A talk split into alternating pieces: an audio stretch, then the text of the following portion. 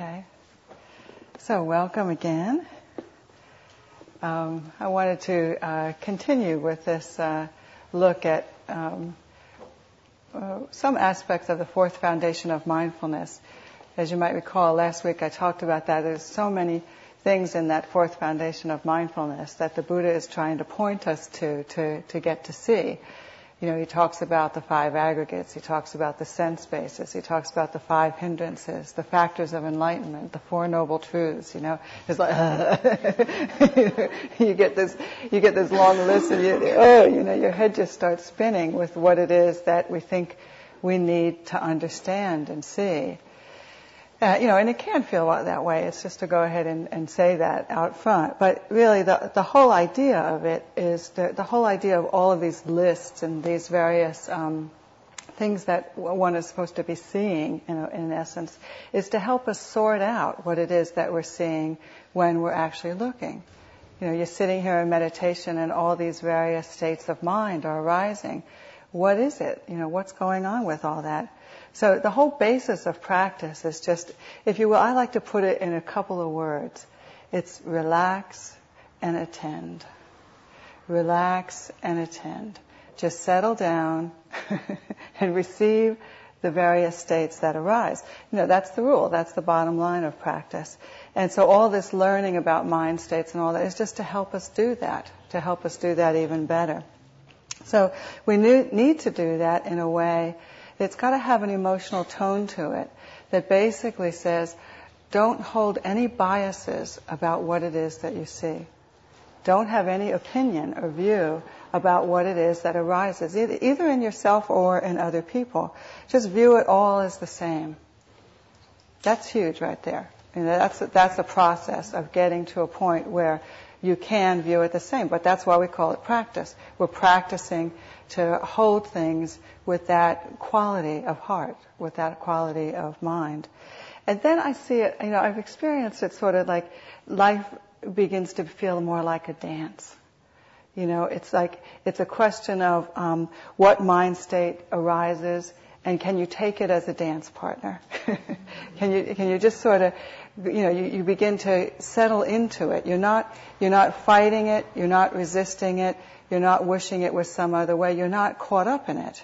But you're dancing with it. It's like, oh, okay, well now it moves this way, and now it moves that way. You try not to step on each other's toes. You just kind of feel the rhythm of the various states of mind. See what they do. How they pull one way, how they pull another. What it feels like to be in each of those places. And then it all gets very interesting. And you begin to get a sense of this teaching of the factors of enlightenment, you know, because the, the factors of enlightenment include this quality of like, it, there's an interest, there's a, there's a delight, there's a happiness in this kind of looking. You know, it's like if you say, well, what, what, are, what are they all about? Well, this is what it's about. You know, it, it, I'm interested. I want to see what's going on.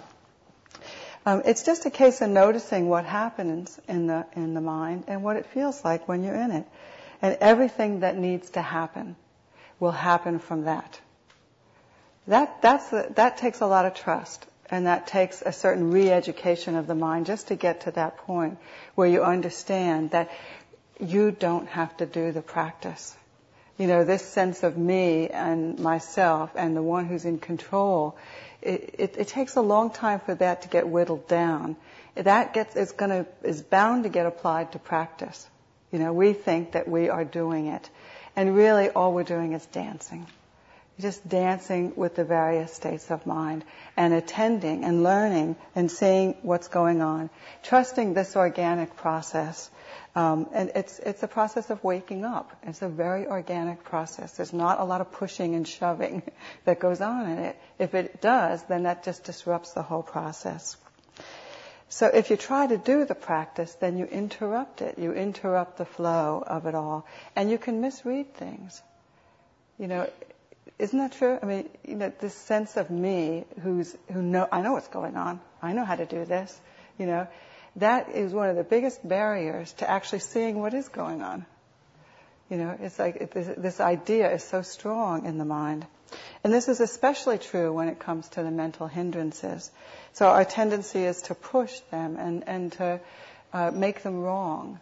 You know, there's something wrong. Like the first thing we do with a, a mental hindrance is call it a mental hindrance, you know, and then it's it's like this awful thing, which I, I, think the name is unfortunate, you know, but it's it's this awful thing that you have to get rid of because it's in the way, it's hindering everything. This is not right practice. This is not the attitude to have, even with these difficult states of mind. We have to learn to give them some room and and just to not crowd them.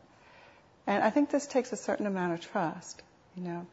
So what I have for you tonight is some story, just really some stories about practice, my own and other people's, where we're, we've le- we're learning to work with mind states and not be too quick to say that we know what they are and to be on top of them and to try to fix it.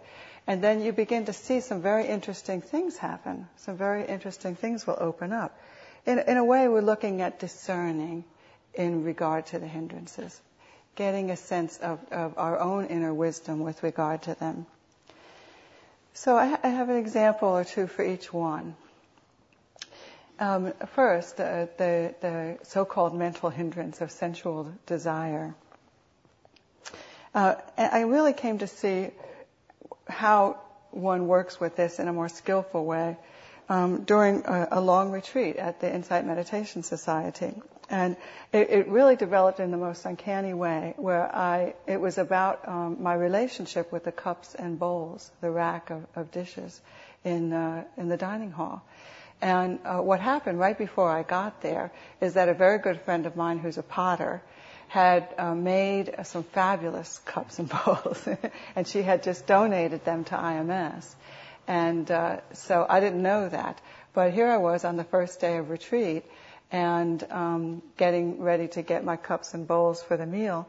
And there were Selden's cups and bowls. And it was like, oh, this wonderful, happy moment, you know. And I, I took one of uh, each. There, there, weren't many, so you know, I, t- uh, uh, I was fortunate to be one of the first ones in line. that got this beautiful cup and bowl to enjoy my meal with, and it was all so delightful. You know, just that wonderful feeling of what, I mean, some people this doesn't do it to, but it does it to me. It's like wonderful dishes, you know. I loved it, and and so uh, what I didn't know uh, is, you know, I wasn't even aware of this particularly. I was just completely in it, you know, just. Uh, and this is what we call sort of indulging it. I didn't, didn't no no perspective on it, no seeing this happening, just being completely in it. And so, unbeknownst to me, this became sort of a driving force, you know, for, for the retreat. And uh, with each day, um, you know, I would get this cup and bowl, and uh, or another one of hers that I liked equally as much. And then the meals were just oh so pleasant, you know. But it, then uh, some some days, one day I remember I sat down next to somebody who made disgusting noises when they ate. And here I was with my beautiful cup and bowl, you know, and my fancy little napkin, and then sitting next to somebody like this, you know. it was just like, it was like disgusting. And I was so angry that they were ruining my happy meal, you know. This, uh, not seeing through any of this, but this, you know, this was just, my happiness depended on certain conditions, and the conditions weren't happening, you know. Can you feel that? And then, like in the days when I got there late or somebody else got them, you know, con- incredible contempt. You know, that pig. You know, what are they doing with the cup and bowl? I want the cup and bowl. Or, you know, just kind of, it would ruin my day. You know, that's just that whole experience of having it totally ruin my day because I didn't have my cup and bowl. You know.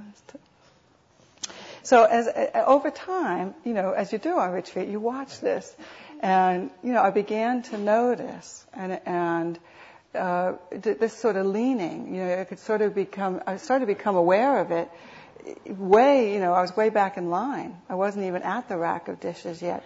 But there would be this leaning, you know, and that's when I started to pick up. As your mindfulness grows, you start to get a sense of this, like, wow, look at this, you know.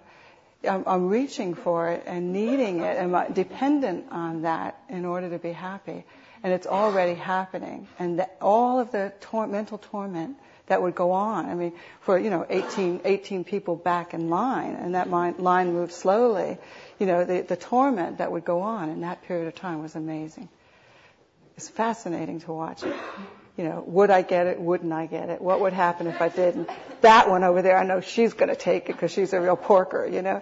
And it, it that, that kind of thing would be going on. It was a, it was amazing to watch it. So after I saw this, then I did what we often do. It's like I hated it. I hated this mental state, you know. And I, you know, who's the porker? You're the porker. You know, you can't live without this cup and bowl. And then it became um, this battle inside where, you know, no, you can't have it. And would be like this with myself as I would approach it, you know. And then I would, went through this period where I would make myself take the ugliest, you know. Find the ones that are chipped. Find the ones that are broken. Find the ones that are like, there was this one that was like turquoise and olive green, you know. And no matter what you ate off of it, it was disgusting. It was just this awful color, you know. So I would make myself take that, you know. And that's this incredible battle. Like this is the unawakened self getting in on the act and saying, oh, I know what to do about sensual desire. Smack yourself around a bit and, and that'll get, that'll get you out of it. So, but you can't, you can't force these states to go away. You know, but that's, that's what we do. So, you know, when I stopped, then that, thank goodness, that phase began to settle down and I stopped doing that. And then there were days where even where I didn't even notice, you know, I didn't even notice what cups and bowl I got. It just kind of all got boring and it didn't matter, you know, it was just not part of what was going on in my life. Sometimes I just forget about all about it completely. But but gradually what happened was I just began to develop an attitude of mind that was okay with sensual desire. You know, it was okay with the wanting. And uh, you know, just kind of letting it go. And, and from that perspective, once you get there, then you can sort of see how it operates. And you can feel the torment of being caught in states and the torment of hating states. You know, then you're starting to look at it in a completely different level. You know, you're not in it and you're not hating it. You're in this uh, equanimous posture in relation to it, and then it gets really interesting. You know, you learn a lot about the states and how they operate. You know, and, and what what happened was, um, as, as I watched this, I could see the various impulses that were coming up around just that moment because it was still happening. It's not like it wasn't happening anymore, you know. But now I'm watching it and I'm interested in it, and from that perspective, I began to get these, see these really refined, just little delights in my heart. It was like I would see Selden's cups and bowls and I would get happy, you know. I thought, wow. then it got down to this point where it was like, you know what's going on here? I like pretty things. I like pretty things, you know. And that realization was like, well, that's okay. There's nothing wrong with that. That's okay. You know, that's, that's clearly within the Buddhist teachings. You know, he said, we like things and we don't like things. That's set in place. That's, that's a karmic response. It's fine. You know, there's nothing you can do about that. That's the way it is. You know, and from that perspective, it, it was like suddenly, you know, you're just kind of with pleasure. And there's a pleasant moment. And the heart delights in it. And an interesting thing happened when I began to see it in that way and be okay with it. That I began to notice that to even use that pleasure, like that pleasure, that delight. See, we miss those kinds of moments because we grab at it and we pig out on it, you know. And uh, if we just kind of rest in them, they actually, it's like, oh, oh, things just get so soft and easy and gentle. It's like, oh, I like that. Oh, and you know, your heart gets open, your your body gets loose, you relax. Like there's pleasure. There is pleasure. So it's like a, such a non-Buddhist thing to say, you know. But I think we miss this. I mean, Ajahn Amaro says Buddha was the ultimate pleasure seeker. You know, it, it's certainly referring to nibbana, but also referring to when you let go of desire, there's a lot more pleasure there's a lot more happy moments and you can just kind of be with them. And then you begin to get a sense of what he's talking about when he says that joy and a happy heart are absolutely essential for the meditation to go well. You know, and if we're hating those kinds of moments or pigging out on them, then we're missing an opportunity for a factor of enlightenment to get going, you know. It has to be, we have to be happy. you know, the idea that meditation should be happy, somehow this escapes us, you know. But, but here it is. And so y- there are moments like this, and we can turn them in the interest of our own practice. They can be really, really helpful. And this, this reminded me of a, of a story of um, that U Pandita told once on a retreat about um, a, a, woman named Matika Mata. I don't know if you've ever heard of her, but she was she's the mother of Matika and uh, living at the time uh, of the Buddha around then, I think. And um, this is a story where um, she was living on the um, edge of a forest um, where some 20 or 60 monks were meditating, and um, she used to get up every morning and, and, fix food for them for their alms round. And um, she would do this as a dutiful, devoted Buddhist, uh, you know, for a long time. And at one point, she decided, well, you know, I think I'd like to get some teaching. And so she asked them when they came on alms round if she could come out and get some teaching. And they said, okay, you know. And so she did. And very, uh, she, she studied the teachings and did the practice. And very soon, very in short order, she became an arhat. And she also developed um, psychic powers.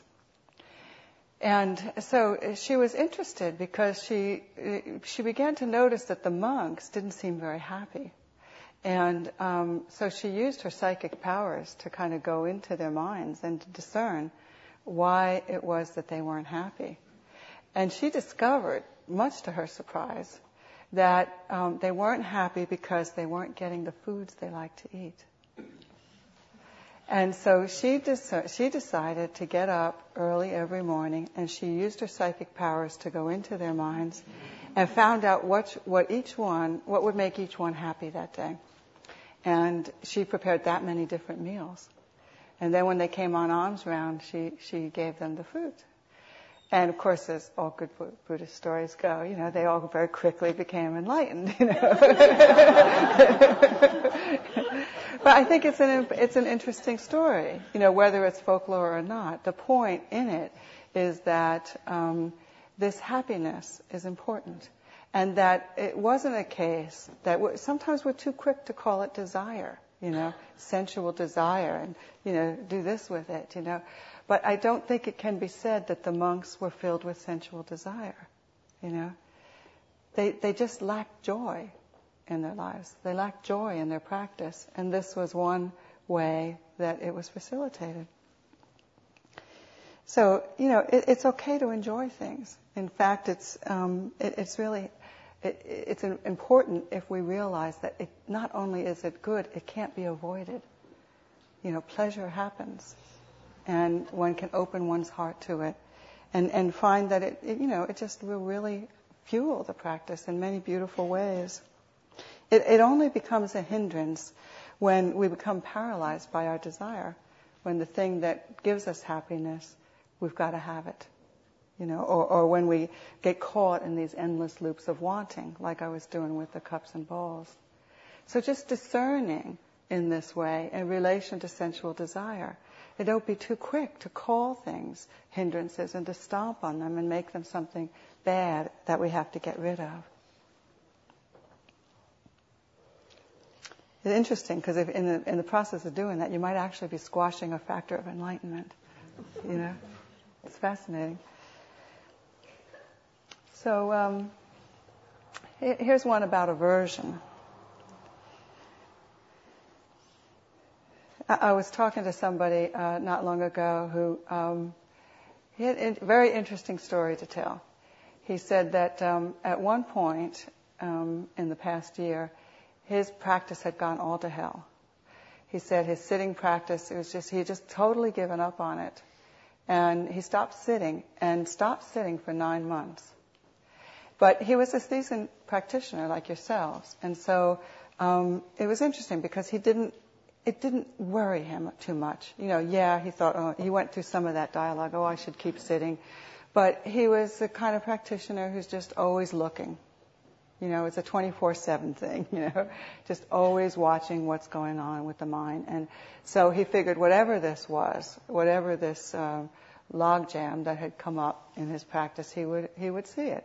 But he trusted it enough just to not force the to make himself sit when it wasn't it just wasn't happening for him. So he did, in, in essence, I guess what I'm saying is he didn't he didn't really have a bias about it. He just gave it room. You know, he just kind of opened his okay, this is interesting. you know, practicing for 15 years and all of a sudden I stop. Well, let's just watch it. Let's see what happens.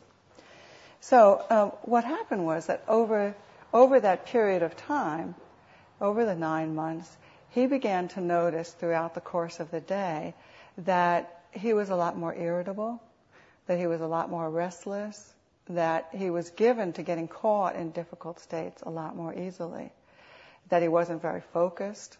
And what he ended up doing is, be, is actually seeing in a very direct way the negative results of, of letting go of a daily sitting practice, you know.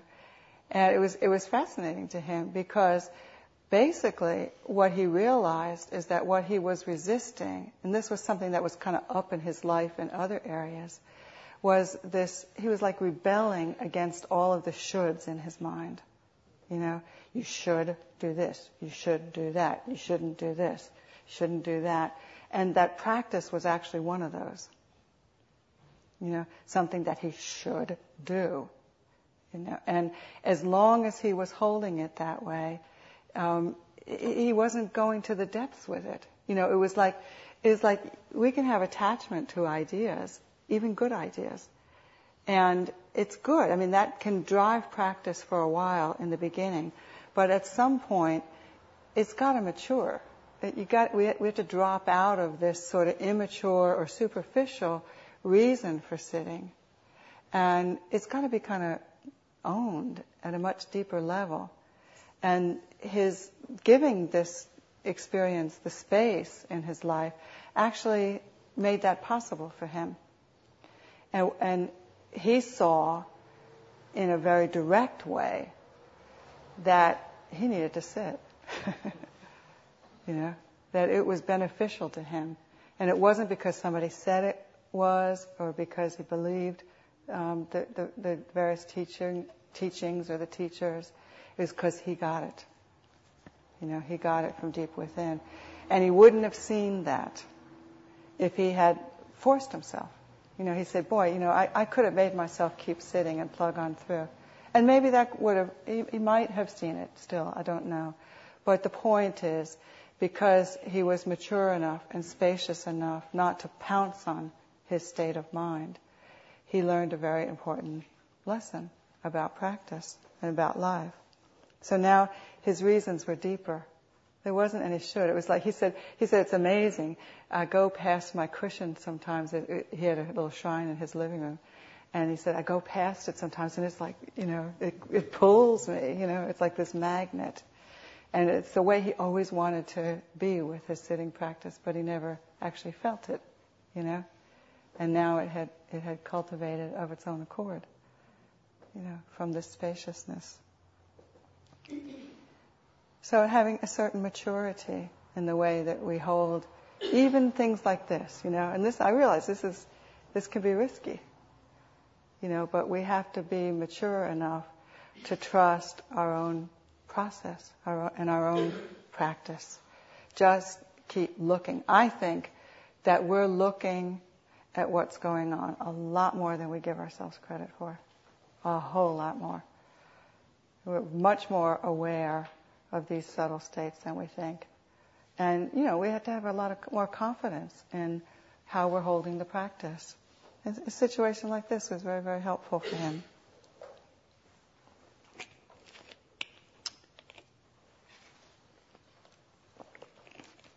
I realize I've got a lot more, but maybe I'll just do one more. We'll see. uh, here, here's one for you with sloth and torpor. This is a good one.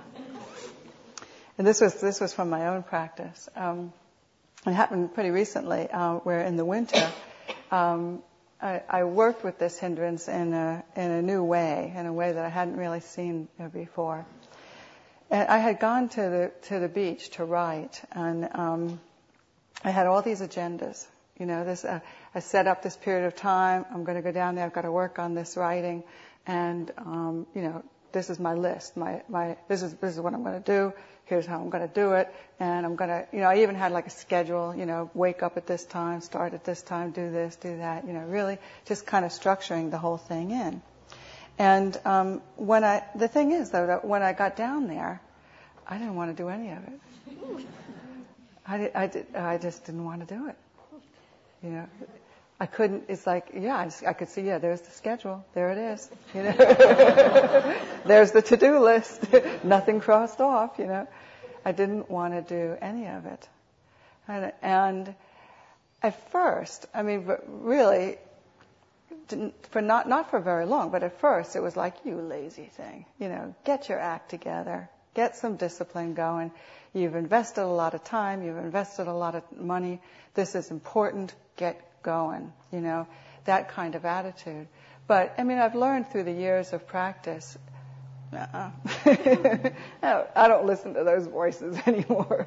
you know, you can't you can't trust them. You know, they're, they're the tyrannical patriarchs. You know, you just got just shut up and wait a second. Let me just kind of clear the air, clear the space, and see what's going on here. You know, so back off. This is interesting. You don't want to do it. You know, what's going on here? And fortunately, I was at the ocean. I like to I like to go. Um, for me, my mind can get very contracted, very very tight around things, and I've discovered. Um, just from the years of practice that it's very, very conducive for me to be in spaces where I have big vistas. You know, that that that it just helps me tremendously. Like if I'm at the water's edge or on the top of a mountain or like out in Kansas, you know, something like that where where you can see for miles. That that um, it, it just facilitates a spaciousness in in my mind, and so I, I would do that. I just would look out at the ocean and, and let the expanse of that visual arena um, help put that kind of space in my mind.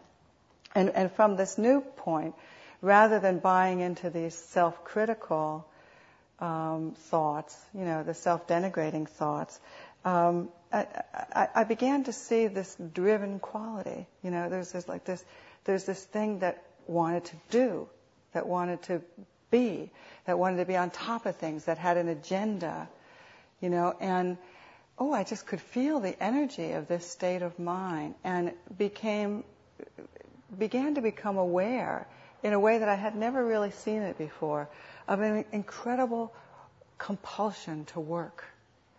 You know, an, an, an incredible compulsion or need to identify myself with something that was big and important, you know. And if I and, and that, that that's where I derived my identity, and that it, when I began to see it, I could th- reflect back and see that my whole life was like that.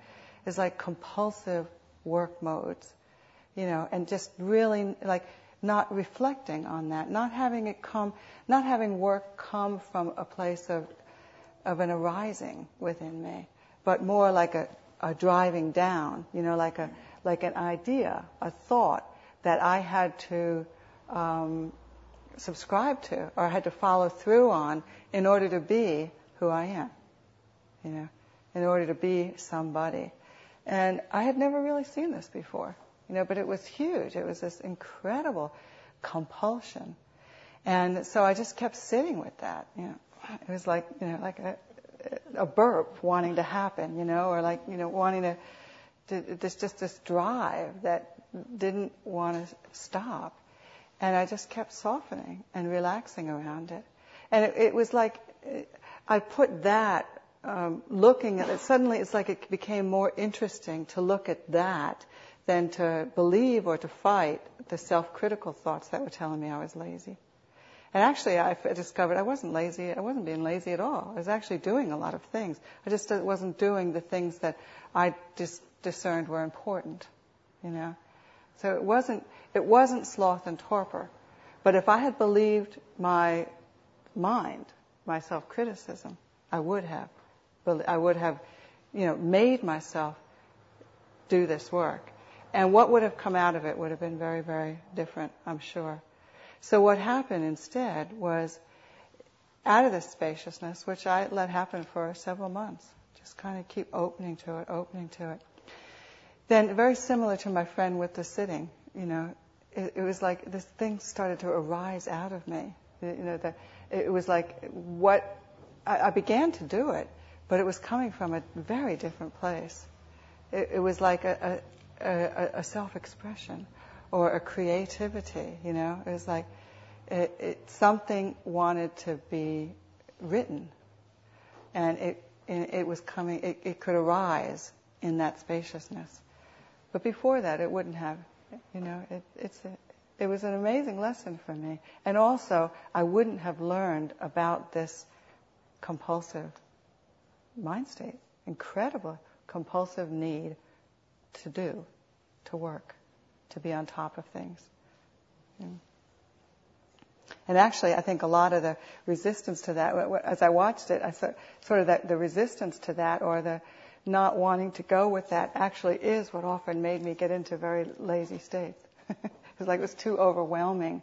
You know, I had this huge list. And, uh, know, I can't, I can't do it. I'm just going to go watch a movie, you know, or, or, you know, it's just all these ideas about who to be. And that would actually be, I would react to that with, with a laziness, you know. Interesting. But I learned, I learned a whole lot about it.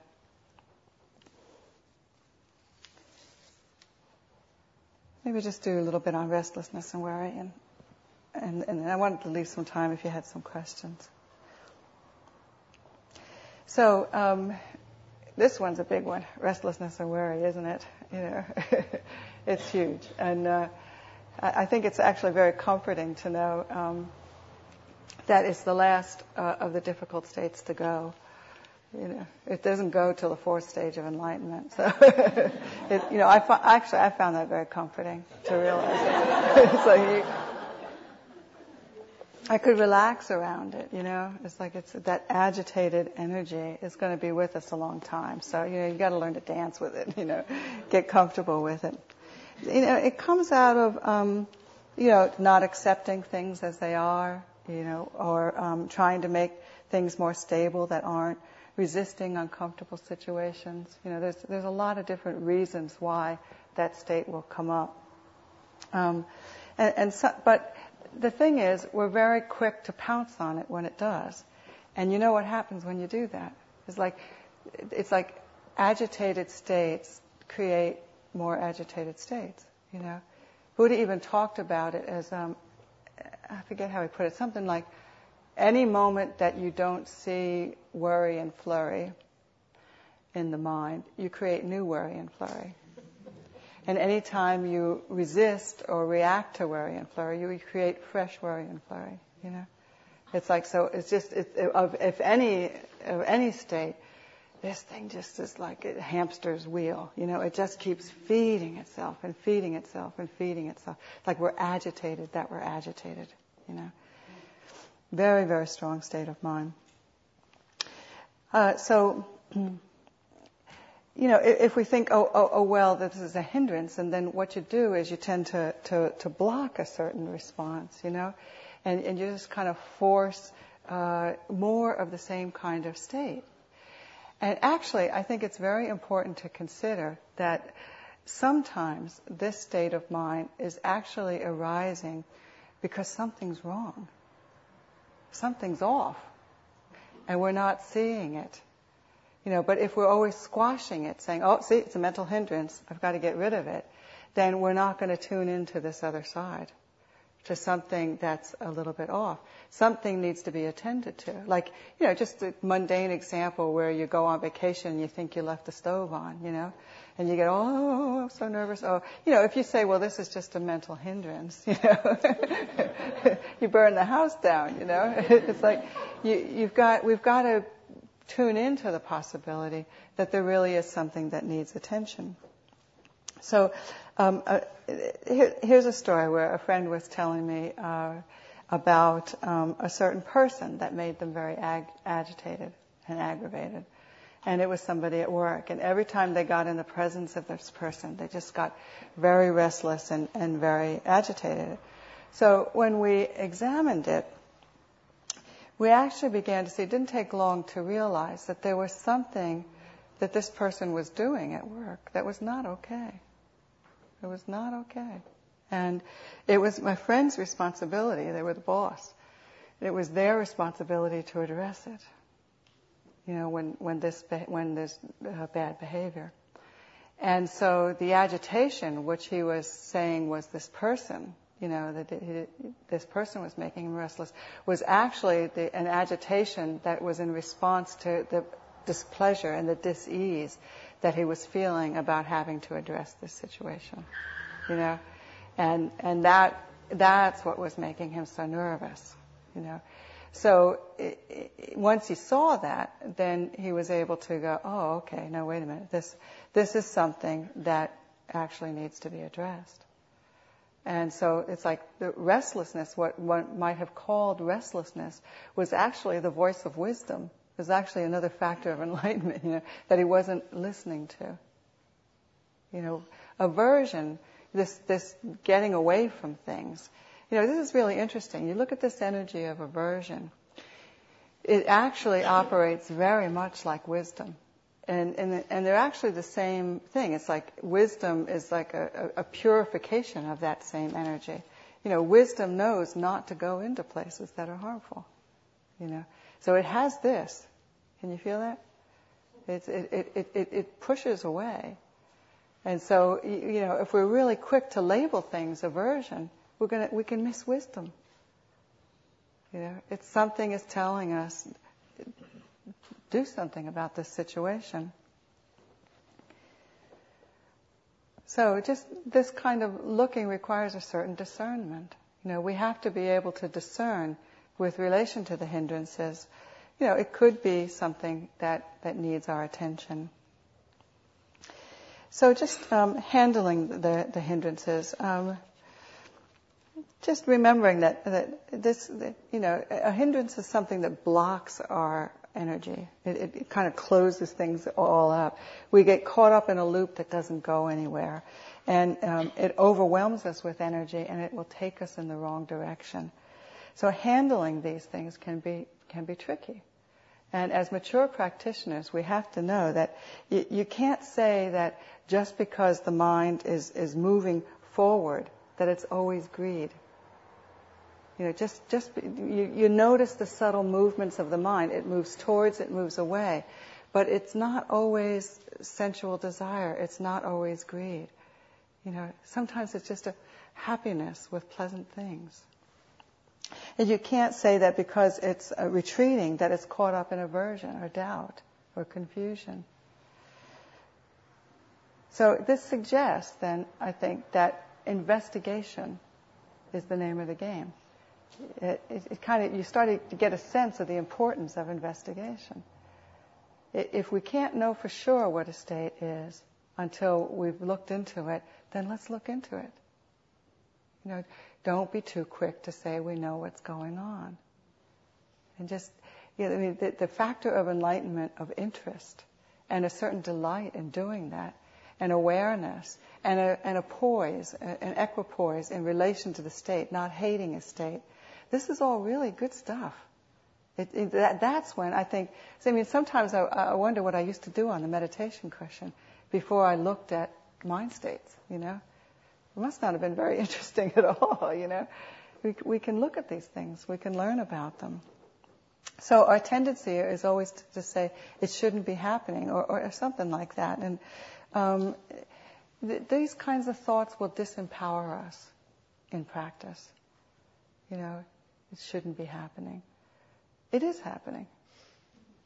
You know, and our uh, our role or our task, if you will, as meditators is to find out what it is, to shed some light on it, to look into it, see how it operates, see the consequence of being in it, see the consequence of not being in it, and see when it isn't. It, don't be too quick to say what it is.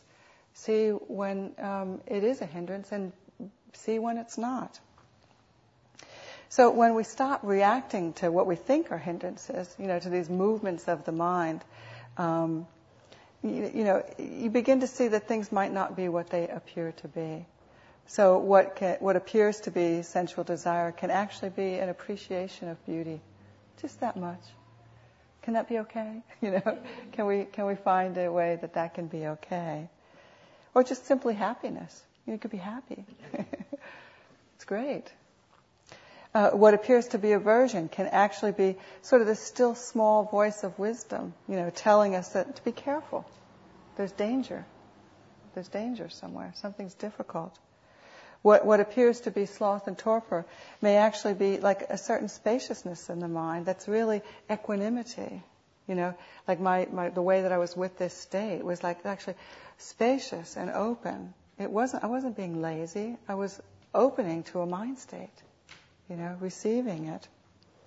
And, and what can feel like restlessness and worry could actually be pointing to things that need stabilizing, that need our attention, that need to be addressed. So just to get a sense of these things, you know, for ourselves. Uh, we don't have to sort things out. We don't have to get rid of the hindrances. We don't have to do that. All we have to do is relax and attend and take an interest in what's going on. And if things are hurting us and hurting other people, we'll know it from our investigation. And we'll be able to move beyond it because the experience of something that's hurting us and hurting other people um, will it, it, it hurts it's painful and the heart will learn not to go there you know it's just it's all like a dance it's all very uh, easy at one level. Isn't it? So these are some thoughts for you tonight. I, I hope they're helpful and see if you have some thoughts of your own or perhaps some questions. Yeah. I find that because I have things I want to accomplish, going to the beach to do this writing, for example, be something mm-hmm. And I have it on this agenda, uh, deadline for it. And I allow myself spaciousness to not do it on that day. It might not happen, and then there are consequences of that. Right. And if I tell myself I need to investigate which one this is, then I get to add the additional factor of, see, you're just doing this investigation to avoid doing it. Oh. Don't you just want to lay your head on the railroad track? oh,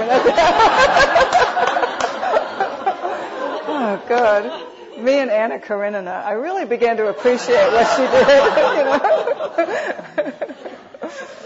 You know? oh, God. When I saw that, I said, yeah, I know that one. Oh, yeah. Can't get out of your own head. Yeah. Mm. That's the time to replace it replace what's going on with something else. You know, there's this wonderful sutta called the removal of distracting thought. I think it's uh, Majjhima Nikaya 10, I think.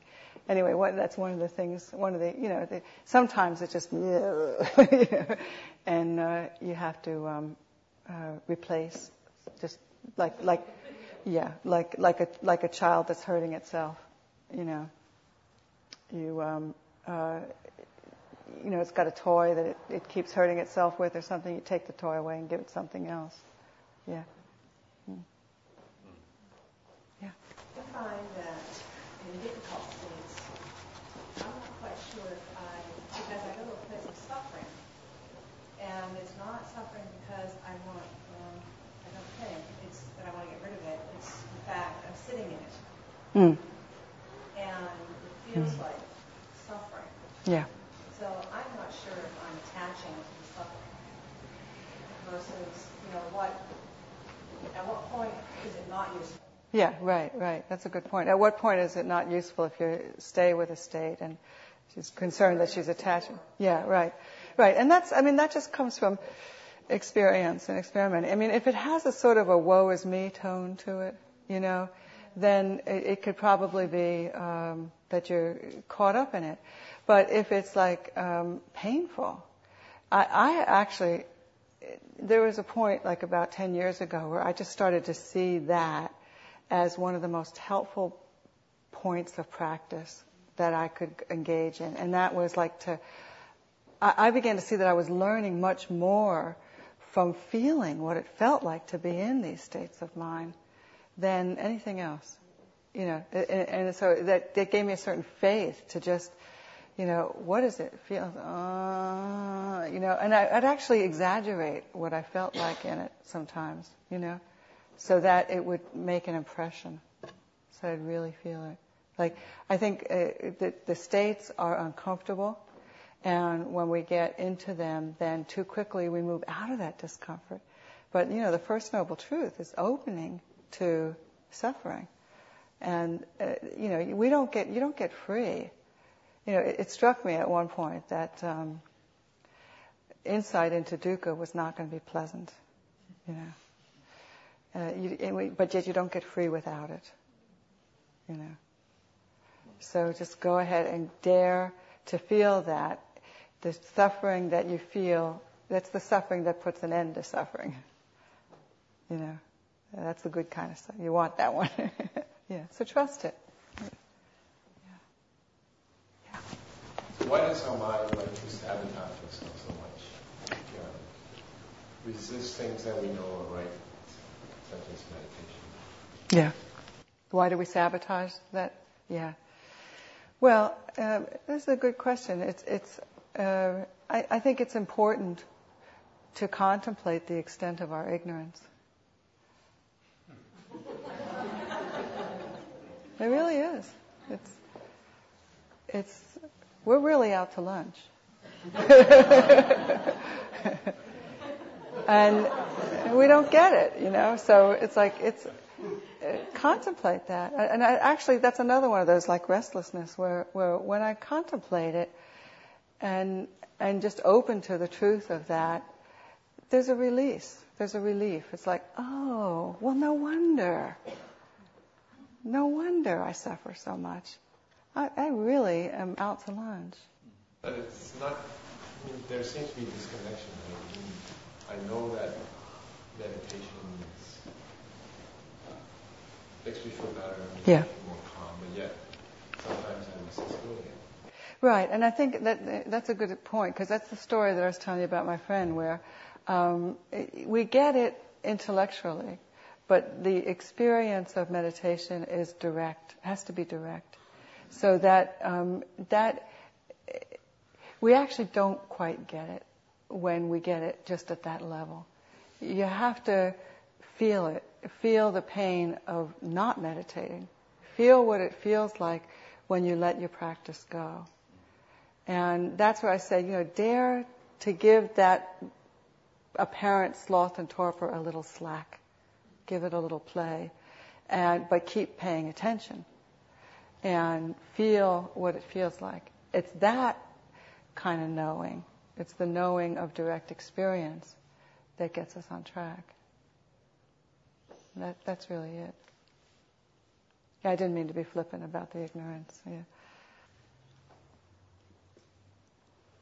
Well, I think if, if people have more questions, perhaps you can stay and uh, uh, it, I'd like to let people go if you want. Okay, it's a, it's a, a, little bit after nine, and I know people like have busy lives. So, thank you for your attention tonight. Thank you for your practice. And if you have any more questions, I'll stay a little bit. Okay, be well.